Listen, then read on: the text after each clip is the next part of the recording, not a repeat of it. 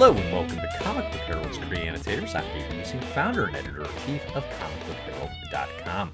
For today's interview, I'm going to be talking to creator Jonathan Hill, the cartoonist and author of the new book, Tales of a Seventh Grade Lizard Boy. He's also written works like Odessa, Americus, and some Mega Man. Up Oregon Focus today, I got it right here. Tales of a Seventh Grade Lizard Boy. It's a YA graphic novel about a family of lizard people forced to come above ground pretend to be a regular old American family of humans. The work focuses on Tommy, their youngest son, as he hits junior high and struggles with his identity and concealing his lizard side. Jonathan, thanks so much for joining today. What prompted the creation of of this particular YA graphic novel? Um, well, thanks for first off, thanks for having me, Dave. Uh, and so, well, you know, sometimes it's like a very easy answer in terms of like, oh, it was this thing that was the prompt. I think um, this book was sort of an example of maybe ideas that I wanted to use, but didn't have a place to use them yet. Um, and so it sort of put a pin in them. And then, um, you know, like maybe I'll get around to doing that um, one of these days. Um, and so, like, one of those examples was um, in Americus, there was, you know, there was sort of this inside joke of there's a scene where there's this like lizard man that attacks one of the characters in sort of the fantasy sequences. And I would always joke that oh, this was um, this is the coolest thing I'll ever draw, and my career is downhill from there. I, you know, and mm-hmm. so we would always joke about that amongst like my friends and my students and stuff. And so they were like, "Oh, when are you going to do a book about a lizard boy or a lizard person?" And it was like, "Okay, haha, yeah, I'll do that." But uh, you know, it's like, okay, well, there's a concept there, but there's no heart or meaning kind of behind it. You know what I mean? Like, and, and that can't carry a book. I feel like, you know, like, um, yeah, or at least for me, it can't carry a book. There needs to be some sort of heart. And then, you know, I started thinking about when Odessa came out. Started thinking about maybe what my next book might be, um, and I was thinking a lot about um, sort of my family and their experience um, as as immigrants, particularly my my uncle's experience. Um, you know, when they came, they're, they're Vietnamese immigrants. They came um, to America in the late seventies um, as refugees and just what it's like for um, you know for them and for immigrants in general when sometimes when they come to america there's it's just hyper focused on like fitting in and um, you know okay you have to we're not going to eat vietnamese food anymore we're going to eat american food we're going to maybe mm. they'll change their names to make it a little easier to fit in instead of you know what their vietnamese names are they might be like i'm going to be tommy or i'm going to be um, Peter or something. You know, they take on names, and it, it, just got me to thinking about that, and just can't understand. You know, that that must be so hard to come from another world, to come into this world, and you know, ideally, it's it's going to be a better life than what you were leaving. You know, like war and re-education camps and communist regime and all that sort of stuff. But it's still hard. It's still a totally different world, and um, but and also what gets lost when you when you do that right and so there's this idea of like having to put a mask on to sort of like fit in. And then um, you know it sort of it kind of looped around to that lizard person idea you know because that's a, that's like a, a science fiction fantasy trope. In fantasy it's often like the lizard person is this big hulking like sort of like lizard brainless you know lizard brain monster. Um, and then in science fiction you know there's the trope of sort of like the face changing lizard people that are sort of infiltrating society. And i kind of saw that maybe there was i could kind of put those ideas together, it's like a puzzle, right? Um, and then being like, oh, maybe that could be a commentary on sort of having to fit in, having to, you know, you're basically changing, you're putting a mask on to fit into the world. But it, I felt like the metaphor also worked in terms of like, you know, for middle schoolers, um, I mean, we all have to do that in a way, right? Like, I mean, actually, we all code switch in a way, you know? Sure. Um, sure. Like, I'm going to talk to, you know, I'm going to talk to, you know, like my older, like, a, like my, my, my mom's friends. I'm going to talk to them in a different way than I'm talking. I would talk to like my bros that I like play video games with or something. You know what I mean? Like, right, so we're all having to sort of do that. So I think that's, so I know that was a very long winded answer, but it was, you know, it's sort of bits and pieces and then kind of putting them together as a puzzle. Um, and I think, you know, I don't think the metaphor's perfect, but I, I'm pretty happy with sort of how it turned out. Sure, that's interesting. Yeah, no, because it's I think one of the most interesting choices in the book is you have this very clear metaphor, right, for the immigrant experience with Tommy um, as this lizard. And you just talked about a lot of the ways that that comes through, but then you also kind of invert at least my expectations of a YA graphic novel, with that being the the metaphor, where you actually have the addition of um, and excuse mispronunciation here, but I think Dung, uh, perhaps uh, an actual Vietnamese immigrant joining Tommy's class. Like, like there's metaphor, and then there's like the literal immigrant experience, right? With this Vietnamese American immigration coming into Tommy's class, and like he's made fun of her his name. Um, he's friend, but then he's friends with this, you know, white kid who passes, but who's secretly a lizard. Um, did you feel like that was an important thing to like hammer home the metaphor of Tommy's situation, but like but the difference between reality and metaphor to kind of like have both in yeah. parallel? well, I think you know. So in the case of Dung's experience, uh, that that's sort of directly inspired by my uncle. Yeah. Um, because you know he was a teenager when he came over. He didn't really speak English, um, and you know his name is Phuc Vu, and I mean that's for for middle school kids that is sort of like low hanging fruit to make fun of.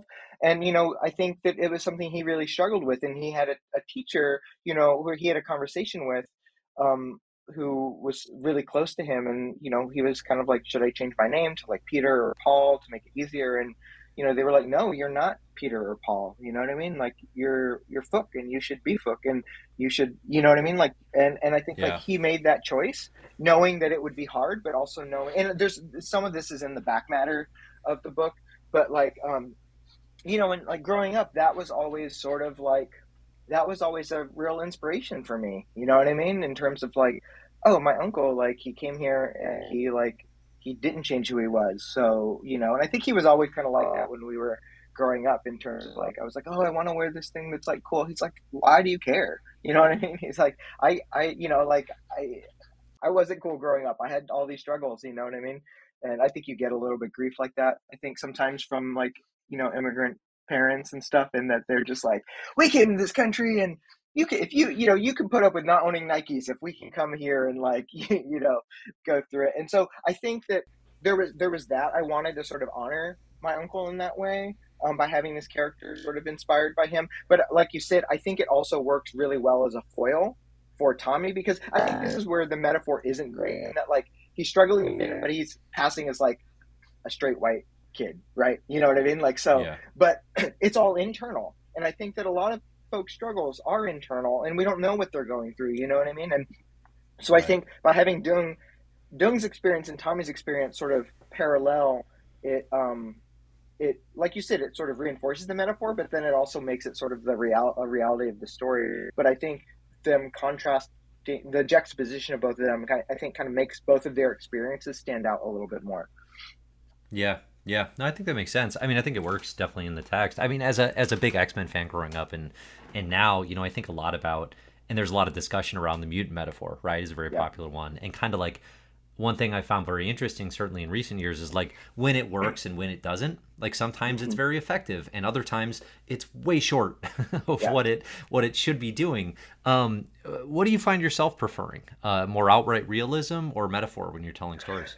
Well, I mean, I think I think that's a great question. I think that you know, even just like that, like bringing up the X Men, I think is a great example on that. But that's, I mean, eh, that's the best thing about I think metaphors is that you're not like it's some someone can read it and get that, like they either get it or they're not. And if they don't, like you know, some I mean, you have lots of folks that read X Men and they're like, "Well, I didn't even pick that up." It's just, well, you weren't really like yeah. paying attention, you know. But I think you know right. what, what was interesting is when we were when we were pitching the book one of the first rejections was from an editor that I had worked with, and they were very kind and being like, "We love Jonathan, we love his work, we love working with him, but we don't understand why this has to be about lizard people. We want it to, ju- we just want a story that's about Vietnamese immigrants, you know." And I think for me, I was just like, uh, that kind of misses the point, though. Do you know what I mean? Like, like it's, and this is the thing about pitching, right? It's mm. not like it, it's finding it it's having your book match up with an editor who sees the same thing that you see in the book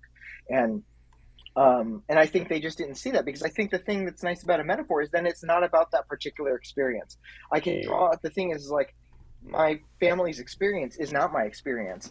I I can see sort of secondhand what it was like to be immigrants from Vietnam. You know, I'm sort of like you know second generation, but I don't know what that is. So I feel like to tell that story isn't like it's not in my right to tell that story but to like draw inspiration from it in the way that that's influenced my life i think that that i think is like I feel comfortable doing that, but I also think by doing having it be a metaphor, it can speak to kind of like the X Men metaphor, right? It's like it can speak to a larger crowd.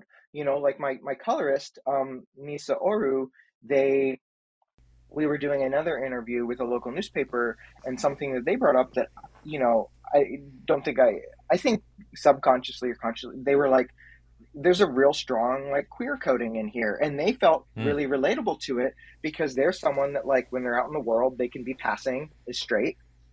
Um but then they're queer and sometimes that comes up and like sometimes they feel like oh am i because i'm passing does that make me like less queer or less you know what i mean? Like it's and so i think that the, the to me the metaphor works it, because it, i like it a little bit better because it's a less like on the nose and less ham-fisted you know what i mean sure. and it, it kind of opens it opens it for other people to bring sort of their experience again not that someone can't read a story about vietnamese immigrants and be like oh like they're struggling i can relate to that struggles or something i don't know but you know what i mean like it's not that direct. Sure, I think.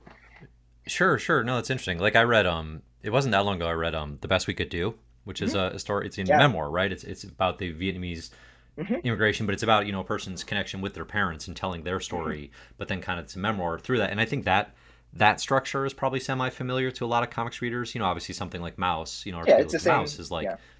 It's you know it's it's well indoctrinated that like okay this is classic comics storytelling at this point, um, but when you get into to fiction, and especially YA fiction, I do think sometimes those broader strokes, like you're saying, are a little more opening, maybe, um, to to various experiences. Not that there's a right or wrong way necessarily, but I can see yeah. where you're coming from on that. Um, and you wrote a really interesting essay uh, about the expectations of diversity in art. Um, this is something I read. I think it was after Odessa, mm-hmm. and how in Odessa you have Vietnamese American characters uh, but the focus is not like just on their heritage and culture, right? It's it's mm-hmm. not just about like it's not an immigration story. It's not about Vietnam's history. The characters just are, right? And then they mm-hmm. live their lives in this post-apocalypse, you know, that you've you've imagined. Um, this sounds like there was a little push and pull with with Tales of a, a seventh grade lizard boy. How did you kind of balance like, yeah, like the editors who are like, oh, but we want the Vietnamese immigrant experience versus your own desire just to like have Vietnamese American characters, but in stories that aren't necessarily just about that. Well, I think you know, and I don't, I'm not throwing, I don't want to throw like anyone under the bus or anything, but I think that also speaks to like, oh, sort of expectations of. I mean, you know, this is a huge, a whole conversation, right, about like how white publishing is, um, and not just yeah. in terms of like who's making books, but in terms of like who are in positions of power. You know what I mean? And you yeah. know, I think that there's something to be said about like, oh, a white editor maybe expecting a, a person of color to do a story about people of color that it's about that experience. Do, do you know does that make sense? Like it's sort of it's a it's a polling that i was talking about in mm-hmm. terms of just like well i'm you know and i've talked to other friends who are you know people of color who are also cartoonists and you know it, it's just like i don't want to do like i don't want to do stories about just being vietnamese. You know I, mean? I am vietnamese and i want to i want to have vietnamese characters in my story because right that is i want other kids that are growing up to have a chance to see people who look like them or who are or even people that don't look like me to like be like oh that's normal. You know what i mean? Like it's it is normal to have main characters like you know in odessa that are vietnamese american but it doesn't the story doesn't rely on them being Vietnamese American. Do, do, you know what I mean?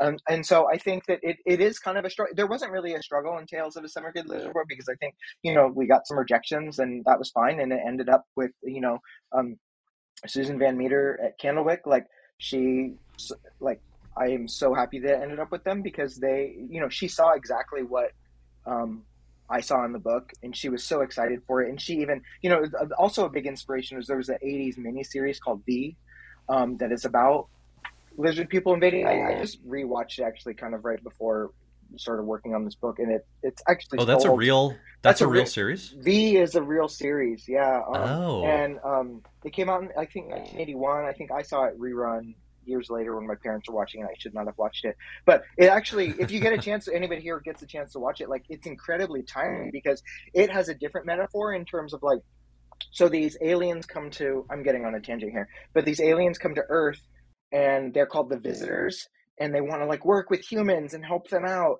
But like you slowly realize that they're, they're lizard people and they're actually going to mine the earth for their resources and it's actually a metaphor for like fascism and how fascism mm. slowly creeps into our society and like you don't even realize by the time you realize it's taken over it's kind of like too late it's like oh mm. ugh, like that's happening right now you know anyhow yeah. that was a tangent yeah. i can't remember oh it was going back to like working with so i think it was just a matter of like you know i i again i wanted it very firmly to be a book that was about not fitting in and having to be inspired by the the immigrant experience but not directly about it um, and yeah. so I think you know there were some editors that passed on it, and I that was okay because I didn't want to make a. St- I very strongly did not want to just make a story about like Vietnamese immigrants because, um, again, I'm I feel like I, I am kind of more than that. You know what I mean? Like, yeah, and I sure. also think you know people of color shouldn't be expected to sort of mine their generational trauma for like stories. You know, yeah, yeah. I do feel like there's been a lot of that, especially over the last few years, where there's been, I think, a hunger amongst probably like primarily like white liberal folks for more understanding and education. But then it's like one thing I think about a lot now is okay, who's actually benefiting from these expectations? Is it primarily folks like myself?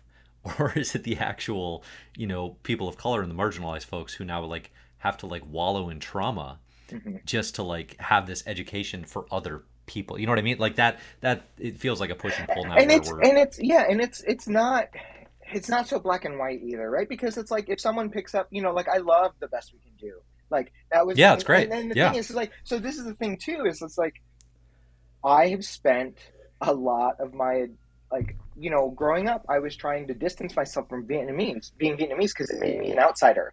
But as an adult i'm realizing like how bad it was that i did that and pushed away and i'm trying to reconnect mm. with sort of what it means to be asian american what it means to be vietnamese american and how have i done that? I've done that through literature i've done that through stories i've done that through books. So i think you know like it's really hard to sit down and have a conversation with your like a real conversation with your parents for a factor of reasons of like what was it like? Or like try to connect you know connect and i felt like that book like the best we could do like it helped me understand my family's experience more without like you, you know what i mean? Because it's like no yeah, sure. i know bits and pieces and I, their story is not exactly the same but there's a lot of similar beats.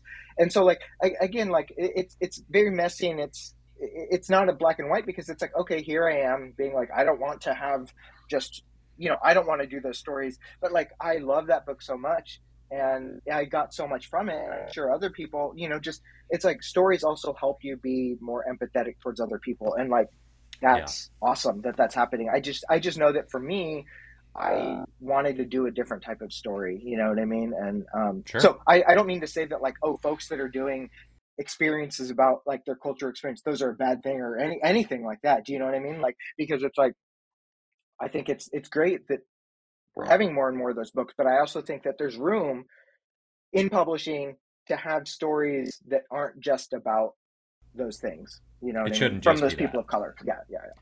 Yeah, yeah, right. No, that totally makes sense. That it shouldn't just be that. Um, cool. So, all right. So you're writing specifically with seventh grade, um, with Tales of Seventh Grade Lizard Boy. You're writing specifically for a YA audience. You know this. Odessa is for a post-apocalyptic graphic novel. Mm-hmm. Is like it, like it, it's not all ages, but it's like it's it's definitely has a lighter tone. You know, it's not it, it, Cormac McCarthy's The Road. Like it's not mm-hmm. as bleak as that can get. Um, how much of a switch did you have to do in terms of like audience targeting, or did you feel like you really had to change your yeah, voice well, too think, much at all here? Yeah, well, just a, a small correction. I think um, technically Lizard Boy is going to fall into like a middle reader category. So like okay, yeah, yeah, and then Odessa was very like strongly like sort of like a YA book. Um, but I think in terms of you know, I mean, to talk about Odessa a little bit, is I felt like you know it was a balance in terms of like how do you like how do you make the world feel dangerous without there being like without the need for like gratuitous violence or things like that you know what i mean like because i think you know and so that was like a balance trying to strike so that it could it could reach more people you know what i mean um but and then so with lizard boy i think it was I think my sensibilities work really well for the age group because, like, I don't know. I think I'm just like I, have always thought like a kid. I, I love being a kid, and I think like sort of the sense of humor and um, just that you know there's that struggle i think if you look back to being in middle school like i know everyone's like oh high school was horrible.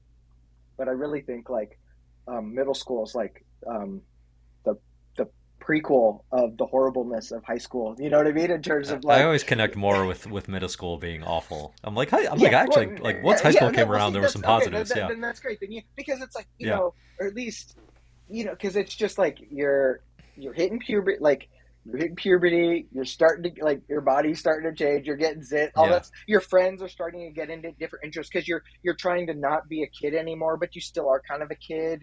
And so right. like I right. think that like the, you know, that um like I mean I it, it's funny. I, I felt like I was fine in middle school, and then I go back, and as you're writing a story about middle school, you think about where you were, think about what your experience is like, and I think you draw from that and I was like, oh, I was not doing well. Like I was having a hard time. Like I was yeah. really struggling. You know, like yeah, I didn't realize how hard of a time I had and, until I'm like looking back, you know, decades later. Um, mm-hmm. So I don't think there was too much of a switch because I think it, it, I think it's just a matter of like, and I, I, I really don't want it to sound like, oh, I'm like you dumb it down for kids because I would never want to do that. Kids, kids are so so smart and so aware, and they're going through so much. They might not have right. the means to articulate it.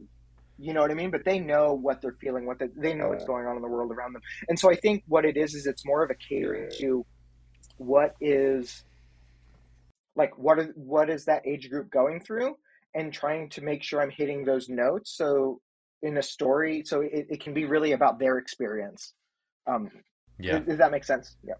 Yeah, no, it totally does. I mean, I think one thing that you you capture very very well, and I noticed this on Odessa, and it carries through here as well, is is the voice and the humor, uh, the playful band. Like so, like the siblings in Odessa, I think are hilarious. You know, the the two brothers, um, just that sort of that constant bickering, the back and forth. I think it's captured really well between Tommy and his sister here. Um, do you have uh, kids of your own or nieces and nephews? Does that come from your own sibling experience? Like, where do you feel like those voices come from? Yeah, well, I think you know um, Odessa. I mean, Odessa is a love letter to my brothers. You know, okay. like, and I'll probably get like a little teary just talking about it because we have, um, you know, my middle brother passed away um, ten years ago, um, and so oh, I think no, no, it's okay. It just that, you know, that thing. It, it's kind of like what I was just saying. It's like we you know, you go back and you're just like, God, we fought all the time, like literally hands around each other's necks. But we also like it's that thing of like the minute someone messes with one of us, the other two are like on that person, or like you know, it's like nobody messes with my brother me, and like just that relation, yeah. like you know, just like we you you love you don't realize how much you love each other until you're older and you maybe have grown apart and yeah. then you realize like how much you miss them and so odessa was very strongly inspired by that and i think that that banter carries over i think with the siblings it's like it, it's funny too is i think you know having made a couple of books and then sort of looking back and being like what are patterns in my storytelling? What are what are reoccurring themes? Uh, obviously like family is one of them whether it's whether it's your actual family or your found family like i'm realizing how much of a how that's that's at the core of all of my books and i don't think it was a conscious thing. I think it's just like it, sort of naturally coming to that but um that, that thank you for saying that though because i think that's something that like i really want you know like uh-huh. as an author i can't be like well this is what it's going to be. I can try and hopefully readers pick up on it. So for you to sort of notice that i think really means a mm-hmm. lot because i think it is just it's just a way to sort of like yeah honor those people that in my life that kind of gave me those experiences you know? Yeah yeah absolutely. No i, I have three siblings so it's like all those yeah, moments you know, i was like exactly okay yeah I've, like. I've been through this. Yeah i know this for sure. Um, you know one detail i really like in in lizard boy was uh, Tommy and and Dung are both awesome at basketball. like at first, I they just happened to be like really great. It was a really fun detail. Um, I'm a huge basketball fan, so like I just kind of connected. And I also thought that was gonna be like I thought there was gonna be like a turn that like oh that was the thing that's like gonna make them cool. Like that was gonna be the thing where it's like oh but they're good at sports, so they're actually gonna like get popular. You kind of dodged that approach. Um, was there was there any particular reason, or just kind of just the narrative went one way and it wasn't a focus? Yeah, no, I think well, there's again, I think that Tommy and Dung being foils of each other, I think. Um, it, it's an example of that because I think like Dung is also kind of inspired by like so my senior year of high school I well when in high school I lived overseas because um, my dad's company got a contract and we were in the Middle East. And then the last year of high school, I decided to move back and live with my mom in, um, you know, in the States. And so in, as a senior, I'm coming into a school where everybody has known each other their whole lives. And I sort of became friends with the other outsiders. Um, and the character Scarlet is inspired by my friend Scarlet, who I became friends with. But this hmm. other, mm. I, I be, this other friend I became friends with was a Swedish exchange student, and he was like one of the like star football players on the football team. And I'm like, Scarlet was this like kind of arty weirdo. I was this like arty weirdo, and then we have this like all star Swedish football player hanging out with us, and it was just like you know, it was this yeah. thing where it was like, but we sort of like by being outsiders is where we bonded, and so I think like that, like I just loved that he was like, you know, he was just like a good dude who just, and you know, he didn't want to like, he didn't care about popularity or anything because he was just there for a year, you know what I mean? And um, yeah, yeah. And so I kind of wanted Dung to have that experience, but I also wanted, I wanted Tommy to be have it because it was like he's naturally he's he's talented because he plays another game like that you know in, in Elberon where he's from. But just this idea of like he's good at something. Someone out like a, a teacher sees that and is trying to encourage him but his sort of like fear and nervousness about fitting in um really pushes him away from from pursuing that. You know what i mean? I think is like i think that that can happen a lot. Is is like you have you know like it's like you're you're show you're seeing teachers and adults be like like you're good at this. Like please let us like let us pull that out of you encourage you and it'll push you into like you know helping fit like it'll help you fit in. But tommy is just like right. no because other kids have made fun of him. Like right? There's this scene where he's like he's he's like you know he's like draining three pointers right? And then like but he sees some kid making fun of him for like eating a bug earlier. And so he associates he you know he's more afraid of being made fun of than he is of like being happy which i think i, I don't know you know I, I think that it's just, i've done that in my life and it just you look back and it's like the saddest thing right where you're letting other people dictate what you're what you think you're capable of and i think that's also a message of the the book right is that right that happens you know so i mean i would have loved to draw more basketball don't get me wrong. Like I think one of my favorite yeah. things I do is that scene where they're playing together and like Dung goes up the block and then grabs it and then, like that yeah. was like I had so much fun drawing that and maybe I'll fit some more basketball into a book in the future. But um, yeah. Very nice, very nice. No, that makes a lot of sense. No, I think it's like it's it's super universal um, experience. I think uh, certainly for a lot of folks, just that that especially at that age, you know, the 13, 14, where it's like the anxiety and the fear of being made fun of overriding like what is if you look back 10 years later objectively like could have been just a great experience. Like yeah. like there's no reason it had to be anything but a great experience but for these feelings that so many people go through. And like i think that's reading it and being like oh other people experience this. That's helpful i think a lot of times you know? i think also you know i think it really kicks in in that seventh grade like to just talking about that middle school hell. I think that's yeah. that's also yeah, the big turning point why it's so hard is because all of a sudden you're like super worried about what other people are thinking like I think when you're in elementary school, you're sort of like you sort of just follow your bliss and stuff, and then you start to like shrink inwards as like other people. You're like, oh, what what are they going to think of that, or how are they going to make fun yeah. of me? So, kind of just ties into what we were talking about earlier and how hard middle totally. school is.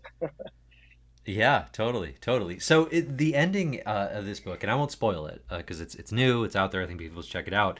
Um, but it's so great. Uh, I, I, really loved how you hit home the message, uh, ultimately of being yourself, um, which is something that I think you know it feels like the kind of advice that like teenagers and preteens need, but it also feels like a thing that um, it feels like it can be a platitude. Certainly, like oh, be yourself. Like you hear that all the time. Um, but the way the book sells it, I think, is really really effective, and I kind of didn't expect it. Uh, how did you? How did you like make sure you weren't like being like the adults talking down to the kids at uh, graduation and you know yeah. like like how did you kind of make sure you were selling it well i think you know and i think this is a good example of like how important an editor is and like how important it is working with a good editor because it's really someone that is outside of your own head that you can bounce ideas off of and workshop and i think like when i did the pitch it was sort of like when it's a pitch it's like you know the the, the beats are there but they don't have to be concrete. You know what I mean? And then I think once it started to become concrete, I was like, Ugh, like how do I mm. how do I do this? How do I avoid this? And I think you know, I can't you know I think I had an op like I th- I think I just sort of wrote it, I thumbnailed out, and I sent it, and I think um you know Susan, who is so great to work with, I just can't speak highly enough of her. She was just like, eh, this isn't working for X Y Z. Like let's figure this out. So why don't you come back? You know, and I I just love too that you know she wasn't like here's the solution she was just like, this isn't working for this. Like maybe you can come up with something because ultimately it is on me. You know what I mean? Like, but I think just sure. that direction of being like, well, why isn't it working? Um, maybe here's some directions I can go in. And so I think that it was really just sort of workshopping that. And you know, it is it's finding about. Like, I mean, I know it's so boring, but whenever I talk to like schools and libraries and stuff, I just I keep talking how comics is sort of like engineering. And it's problem it's problem solving. So that at the end of that book it's a problem to be solved right? In terms of like this is the message. How do i solve it without without being cheesy or sounding like a parent talking down or something? And also it, it, it's not necessarily about just the message but the context of the message too. And i think um again thank you for like I, I I hope that kids pick up on that too. That it feels like that to them because that was what I was. You know, there was a lot of work of untangling the string, like the the string at the end, to hope that yeah. it it had that message without being preachy or without sounding like a platitude, but also still feeling very sincere because I wanted it to be sincere because that's what you know. I mean, that's what the whole book is building up to this, and right. sort of like how do you stick the landing? Because I'm sure you know. I mean, you know, you read lots of comics. I'm sure you watch lots of TVs and movies, and there's a lot of times where folks don't land the ending, and it just it's nothing more heartbreaking to me than have the wheels fall off in like the last you know eight pages ten pages right. or 20 minutes of a show or a movie or something where you're just like i wish i just would have stopped watching or reading at that point you know what i mean like right. so, yeah, so yeah. thank you for saying that because that that means a lot because that's what i was hoping to go for no, good, good. Yeah, no, for sure. I, I think it works quite well. Um, it's interesting. I you're talking about the, the editing and the process. Do you find yourself when you're when you're writing this book and you're doing graphic novel this length, you know, Odessa included, are you scripting for yourself, or do you allow a lot more flexibility and kind of you you draw first and then go back and kind of figure out the plot, or you know you have broad strokes laid out? Like what's kind of your your definitive graphic novel process? Yeah, so I think you know having, I think something that has really helped is you know my first two books were with my friend MK who did the writing and I did the art. Yeah. and um, and I think what really helped is and not that I didn't write my own comics then I would do short comics and things like that but never sort of book length but like just working on books learning the process and learning what works or what doesn't. So by the time with Odessa and then this like I've already have a really solid process. And then all the other comics I did kind of come into place. And I think the biggest thing is just like getting broad broad strokes first and then every other step after that you just narrow it down and narrow it down. And so at first you know like i will always do i always like i should probably invest in like post it or whatever scotch or post because it's like i like what i'll do is i'll just write down like if I have plot beats that I like, oh, I want this ending to be this. I want this to happen. I want like this non-fight scene to happen. I want this.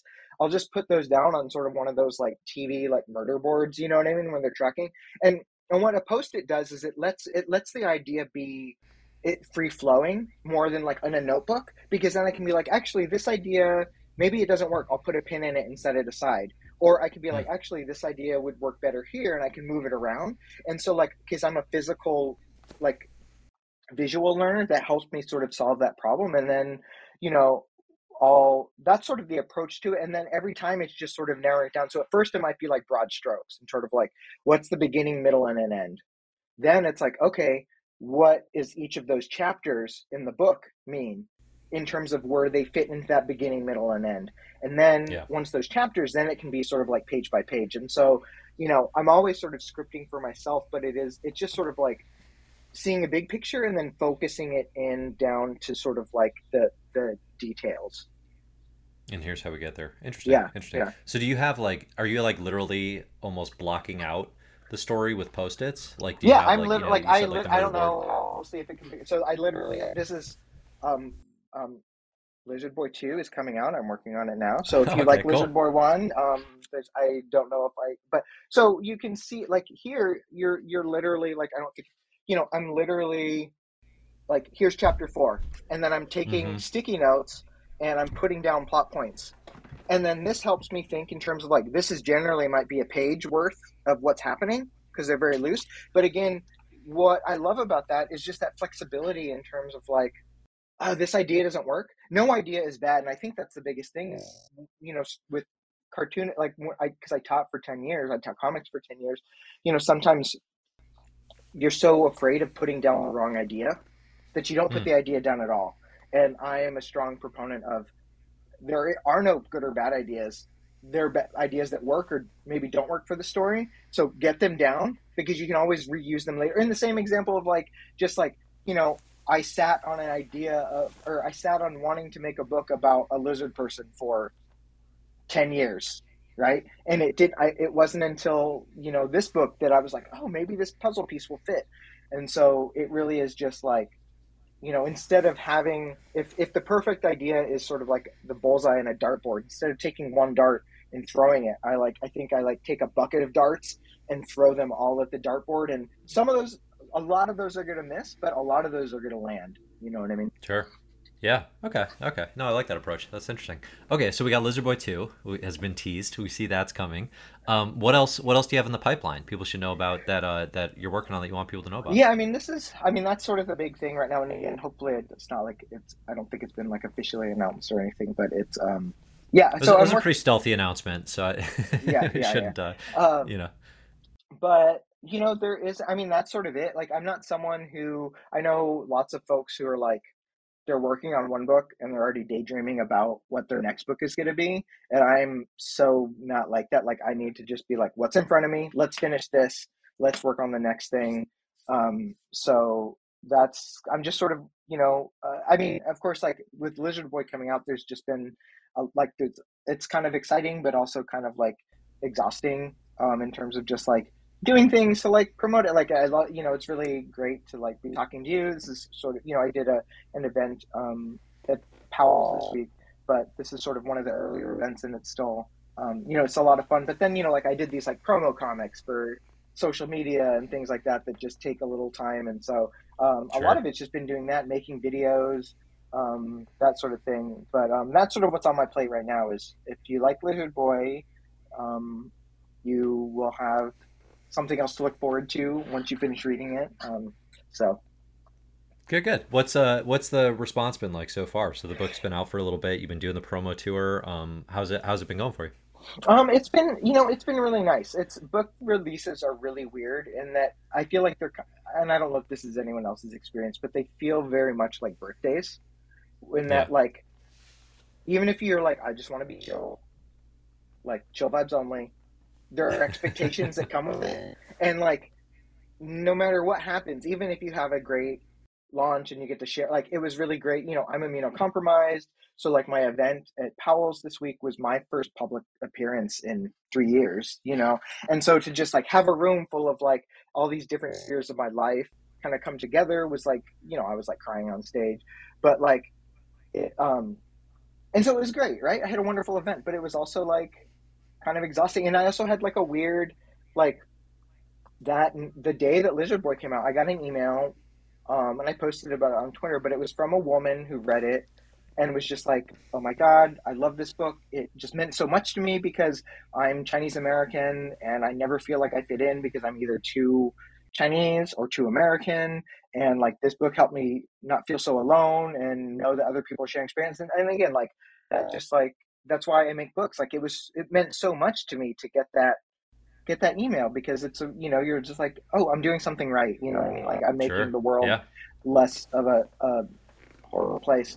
But then the day that Lizard Boy came out, that same day, I got like my first racist hate mail too. Oh. Um, and so that that also puts like a weird, even though you're like, I'm not gonna, I'm not gonna give this person any energy. They just want to round me up. It it like worms into your head and your heart, and it's hard yeah. to shake it. Yeah. But you know, it's also like, uh, I mean, you know, I try. And I think some other people help me put this in perspective. But just like, if you know, if you're upsetting that kind of person that is that can't stand that other people are stories are being told or representation, like just think of what you're doing for those people who are like that like the person that sent me that email or other kids who are like just struggling to fit in and like what that book might mean to them. You know yeah. when they find it. I think that like i have to try to reframe it in that but so it's been it's been like a roller coaster right? You know what i mean? Like sure but, um, sure. oh that i mean that yeah. sucks that that you have to deal with that absolutely but i i mean i definitely i can't connect with that specific experience but the experience of you hear nine nice things and one horrible thing yeah. and the one horrible yeah. thing is the one that sits in your brain all day like absolutely um that said i mean that that first experience sounds beautiful and, yeah. and it's I, I, have to imagine there are a lot of readers and a lot of younger readers who aren't going to take the time to write an email but are going to have a similar experience right and i think that's the the power and the value of of you doing the right thing and being on the right track with these stories you know um it's easier said than done to be like oh you're you're pissing off the right people because it's like well yeah but I don't want to have to read that. you know, yeah, no, and, it, it doesn't excuse that. But and, and again, it's like I mean, and I'm sure you know this. You know, running a podcast and on YouTube channel stuff. It's like it's uh, you know like yeah, you, are right. It's just like you could have. I, I think you you put it perfectly right in that it is like, why is it that we let that one like mean thing sort of creep into us and haunt us instead of like the people that are sort of celebrating and like you know like yeah. sharing like love for it. But I think it's just human nature. But you, are right. It, it, so it's just trying to like reframe, and, and it's funny too because I'm just like like the book isn't even like that. You know, like you see some of these other books that are you know like that are more directly impact, impacted by people like outright banning them and challenging them and stuff instead of writing mail. And right. I'm just like, I'm just like, man, that's got to be so tough. But also, like, it's crazy how like kid lit authors are people that are upsetting these other people more than anything. You know what I mean? Like it's like right. It's right. it's kind of scary. It's kind of weird and it's kind of scary. But I I mean I guess again it's just like they're afraid of their kids learning about other people. You know what I mean? And like what other people yeah. might go through and.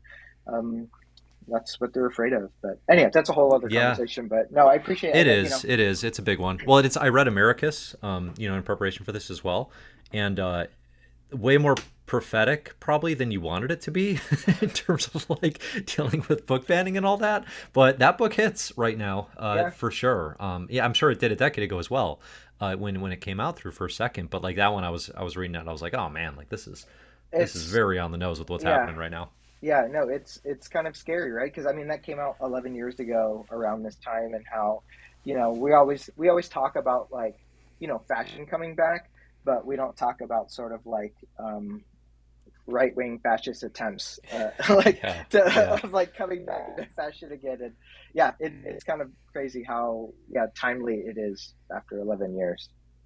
That's funny. Yeah, my wife and I was talking about that. We watched um, I forget when it was. It was like 2012. We were watching like like old presidential interviews or debates rather, and it was like you know watching whatever 1984, which is before our time, and it was like oh they're talking about all the same stuff like the debates like they yeah. cover and it's like oh this is just this is just cycles i yeah. and like it was the first time i had experienced that you know a decade ago or whatever but it's the same thing with with book banning and all this stuff but you know it is amazing to see what's going on in in ya and, and in like kids lit where you have all these authors and all these creators and, and all these publishing houses that are like you can cry all you want about about you know like this being old fashioned or having these old fashioned points of view and and not wanting kids to learn empathy for all sorts of different mm-hmm. perspectives.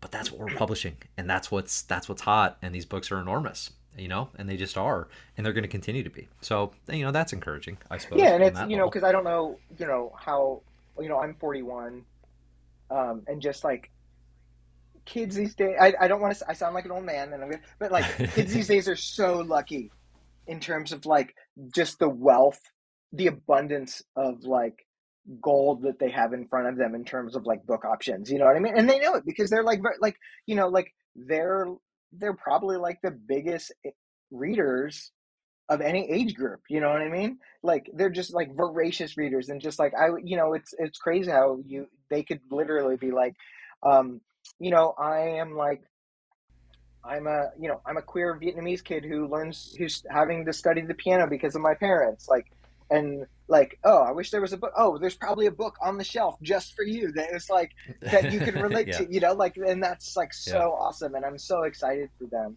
Um, but I'm also like a little jealous because I would have killed mm. to like have that at my fingertips um, when I was a kid. Yeah, yeah. You know what I've been doing is uh, when I go to the library with I have I have three little boys under the age of five, and we go to the library now and like I'll hit up like we'll be in the kids section they're like doing puzzles or their drawing books or whatever and I go to like the YA section and I just catch up on all this on all the YA yeah, comics yeah. that I never would have got to read yeah. um, but I'm like well I'm hanging out with kids and there's so much good stuff there like it's just loaded with good books it's super fun um, okay Jonathan this has been a blast I really appreciate yes. you coming on is there anything else you want to make sure people know or um, places to find you um, no yeah you can find me at one of the Johns probably everywhere. So O N E O F T H E J O H N S um, on Twitter and Instagram. And um, yeah, I just, you know, thanks for having a conversation with me about seventh grade Lizard Boy. And I hope other folks um, pick it up and enjoy it too. But um, yeah, no, I really appreciate it. Awesome, awesome. Yeah, appreciate having you on. We'll include links to everything in the show notes. Uh, of course, I'm Dave. You can find all my stuff at comicbookherald.com. Thanks, everybody, for listening, and we'll see you next week.